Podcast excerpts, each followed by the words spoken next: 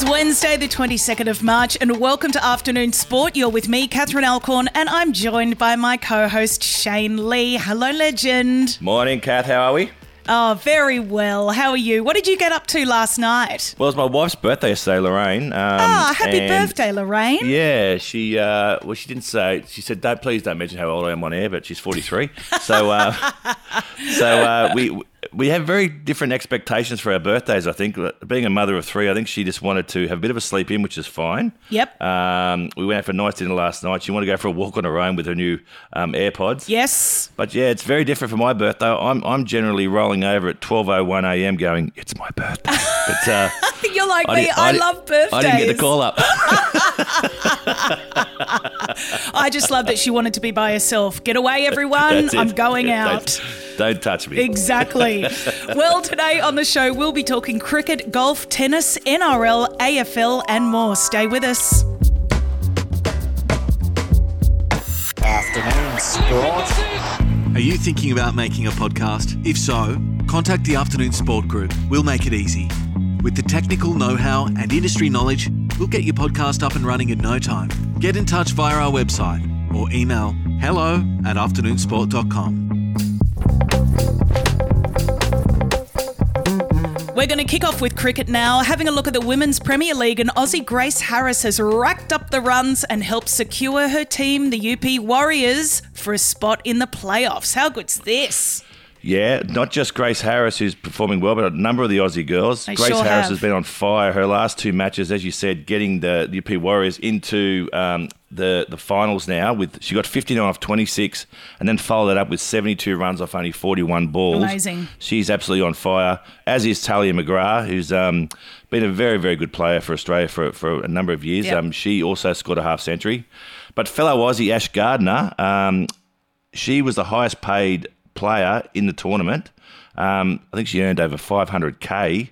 Um, sh- her last game, she scored 60 off 39 balls. She took the wicket of McGrath and also got a run out, but it wasn't enough to get her franchise into the final. So her franchise has been eliminated. So Bugger.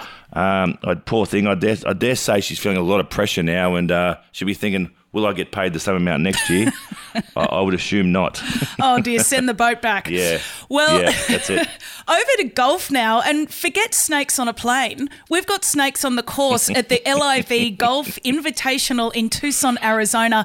But that is not what stopped Aussie Mark Leishman from crashing, burning, and slithering away from that $6 million paycheck. Yeah, he was rattled, but it wasn't from the rattlesnake, No. as the article said. Yeah, but um, yeah, he'd, he'd be really frustrated with this because um, he was leading uh, the the competition into the last day. He went from first to thirteenth. Uh, it's a bit of a Ouch. Minwoo Lee effort here, yeah. So that's cost him about six million dollars in prize money, Ooh. Which is a huge amount of money. But there's a lot of talk, and I don't know whether this is just negative PR coming out of the PGA or it- it's it's the truth. But the they're saying now that the LIV um, uh, organisers who pretty much last year spent 1.15 billion dollars on getting that tournament up and running. Um, they're now tightening their belts. They're saying there's no more chartered flights. They're even saying that the, the lunches are poor now. Oh, they're Gee getting whiz. they're getting cold Yeah. sandwiches. I mean, this sounds like an independent I theatre tour across poor guys. regional Australia. Folks are not happy. What are you going to do with that forty million dollars you got for last year? But um, and then the prize money is obviously coming off as well. But the other thing is that the the LIV organisers have now most guys signed contracts for ten um, matches or ten tournaments. Yep. Uh, they've now got fourteen. Ooh. So they need to recoup their money. Um, so they're tightening the belts and, and and making the players do more for it. So whether that's true or not, um, it'll, it'll uh, we'll wait to wait to see. That remains to be again. seen, doesn't it? Yeah, Indeed. Well, it's been a big week for Twitter. Trump is back, and Kokkinakis has been accused of online flirting. What did he say, and to whom, and why didn't I get a tweet, Shano? well, let him know. Tweet, just just tweet him yourself. um, but Kokkinakis, uh, it was he was watching the Indian Wells um, women's final. Uh, Elena uh, Rybakina won it, um, and she's a good-looking girl. And he tweeted, "Rybakina looks like the nicest girl ever." And then Twitter has exploded post his Of tweet. course. And then he just wrote back, "I'm not having a crack. Relax." Relax. Yeah. Do what Frankie said. yes, exactly right. Over to the World Game and soccer now. Conte has come to the Ponty end of his contract as Tottenham begin to check the market for a new manager in a sign that they're ready to accelerate his departure. The players are just not backing him anymore. No, the players are no longer behind him. But gee, it's a, why would you be a coach? It's a ruthless Oh, um, job. absolutely. Relentless. And look, yeah, it is. And um, look, Tottenham are actually fourth on the table. It's not as if they're coming uh, chance of being relegated. They're actually fourth, and they've they've lost their, their lead a bit over Newcastle.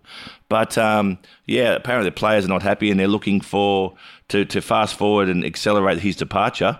Um, they're saying Ryan Mason will take over the caretaker role because there's not a a hell of a lot of um, available uh, coaches out there with the caliber they want for Tottenham. So I think they might just suck and see for a while and um, and and have Mason just sort of take over for for a few months and try and work out who will take his position in the long run. Mm, well, it's still on mm. soccer now. Shano, did you see that at the end of last week that FIFA scrapped the Visit Saudi sponsorship um, of the 2023 mm. Women's World Cup after a massive public backlash? Do you reckon they finally read the room or is there something else at play? Because this struck me as a really, really strange allyship to begin with. Yeah, it definitely was. It it, it, it smells of some backhanders or something there um, to me. But um, I think they have read the room, and uh, that people don't want to put up with this sort of sponsorship.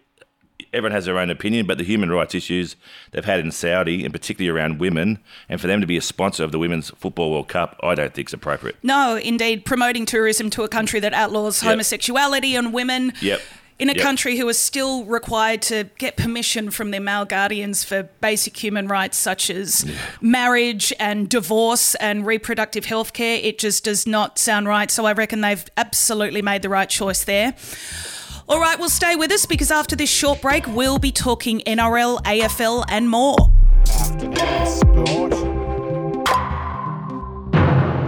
The new Elite Bet app has arrived. It's got all the betting features you expect and new ones you're going to love. Elite Bet is your one stop shop on race day with Hot Bet, where you can back the tips of proven winning punters, build fast sports multis, and play same game multis.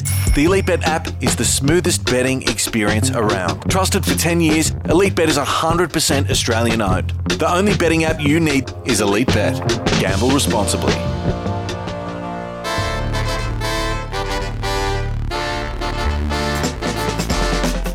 AFL now, and Shane McAdam has fronted the AFL tribunal last night after being referred there directly for his bump on Giants player Jacob Wehr. Yep, he absolutely smashed Didn't him, and he he got three weeks. Yep. Yep, he did. Um, so he's been charged with careless um, conduct, severe impact, and high contact. Um, he gets three weeks. Now, the fun, funnily enough, Kozzie Pickett, the Melbourne player, put a hit on Bailey Smith from the Western Bulldogs. To me, it looked just as bad. He only got two weeks. Um, the only difference between these two hits was that Bailey Smith was not seen for concussion or assessed for concussion, while um, Jacob Wehr was. So that must have something to do with the extra week. But they both look really, really bad. Um, to the point where Melbourne coach Simon Goodwin's now come out and said that the bump in the AFL is dead, and he's instructing his players to avoid it at all at, at, at all costs, um, which I think is fantastic because if there's issues with players potentially being injured, having a coach now coaching these guys um, is a good thing. Have I dropped out again? Over to the NRL now, and the NRL judiciary had a very busy evening last night with Dolphins enforcer Felise Kaufusi and Storm halfback Jahrome Hughes challenging their charges of foul play over the weekend. I find this appalling, actually. that the Felise Kaufusi uh, hit, um, he was charged with three weeks. He should not have been charged for that. He, he had no option, but he could he couldn't pull out on that tackle, and um, and I don't think there was any malice in it at all. He's got four weeks now, Oh, wow. which is ridiculous. Yeah, so he's gone three to four. And as Jahrome Hughes, he was on a one week charge and he challenged it. He lost as well, so he's now uh, out for two weeks. But yeah, for those who saw the Dolphins enforcer Kaufusi with, with that hit, to get four weeks now in a, in a new franchise that's just starting to do well, and he's a key forward, I think it's appalling. Now, that should have nothing to do with a guy being charged, but I don't think there was any, any malice in it at all. Crazy. The Eels have welcomed back Ryan Matterson after the gun forward served a suspension handed down during last year's grand final. Yeah, I totally forgot about this, and uh, you got you got to feel for Ryan Matterson. Like he played in the grand final, they lose, then he gets suspended, and then he finally gets to come back and play. So he's had to relive that grand final loss. um, pretty much from the end of last season right through you know end of season trips and probably Mad Monday, um, and now. Um, before they even he gets it run onto the paddock, so look, the Eels need him back. He's a he's a super forward, um, and he will make a difference to that Eels team that desperately need a win. Well, we're going to finish up with a fantastic story from the surfing world today. Australian Blake Johnson has made history smashing the world record for the longest ever continuous surfing session. This was epic, Shano. Epic? I don't know, but this guy must absolutely fucking hate his missus. he's to go out chucking, he's chucking a Lorraine. He just wants some time to himself. Yeah. Jesus. Anyway, he broke the world record, um, 30 hours, 11 minutes um, out there. But the big thing is, like, it went through night time and it's down in a pretty sharky sort of area I down know. there. And oh, I shudder. Caringbah, Ooh. like, oh, God, you can, you can have that world record. But yeah, 500 waves plus he caught. Then he's a 40 year old man. He's just absolutely killed it. And what I love most is that he was raising approximately 200 grand for the Chumpy Pullin Foundation and Youth Mental Health after losing his father to suicide a decade ago. So this is just a massive effort. Congratulations, Blake. You have well and truly smashed it. You've earned a frothy for sure.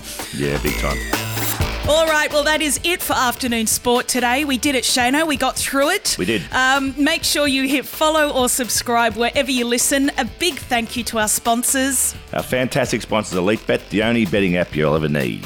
And of course, thank you to our wonderful producer, Dan McHugh. We'll be back tomorrow with your daily dose of sport. We'll see you then, guys. Take care. Thanks for listening to Afternoon Sport. If you enjoyed the show, why not check out one of our other podcasts, like the Building Resilience podcast? Noel Allnup, the CEO of Securo, explores the minds of world class performers in order to deconstruct their life tools and ethos that can help us create growth and optimize business. Find it wherever you listen to podcasts or head to afternoonsport.com. Afternoon sport.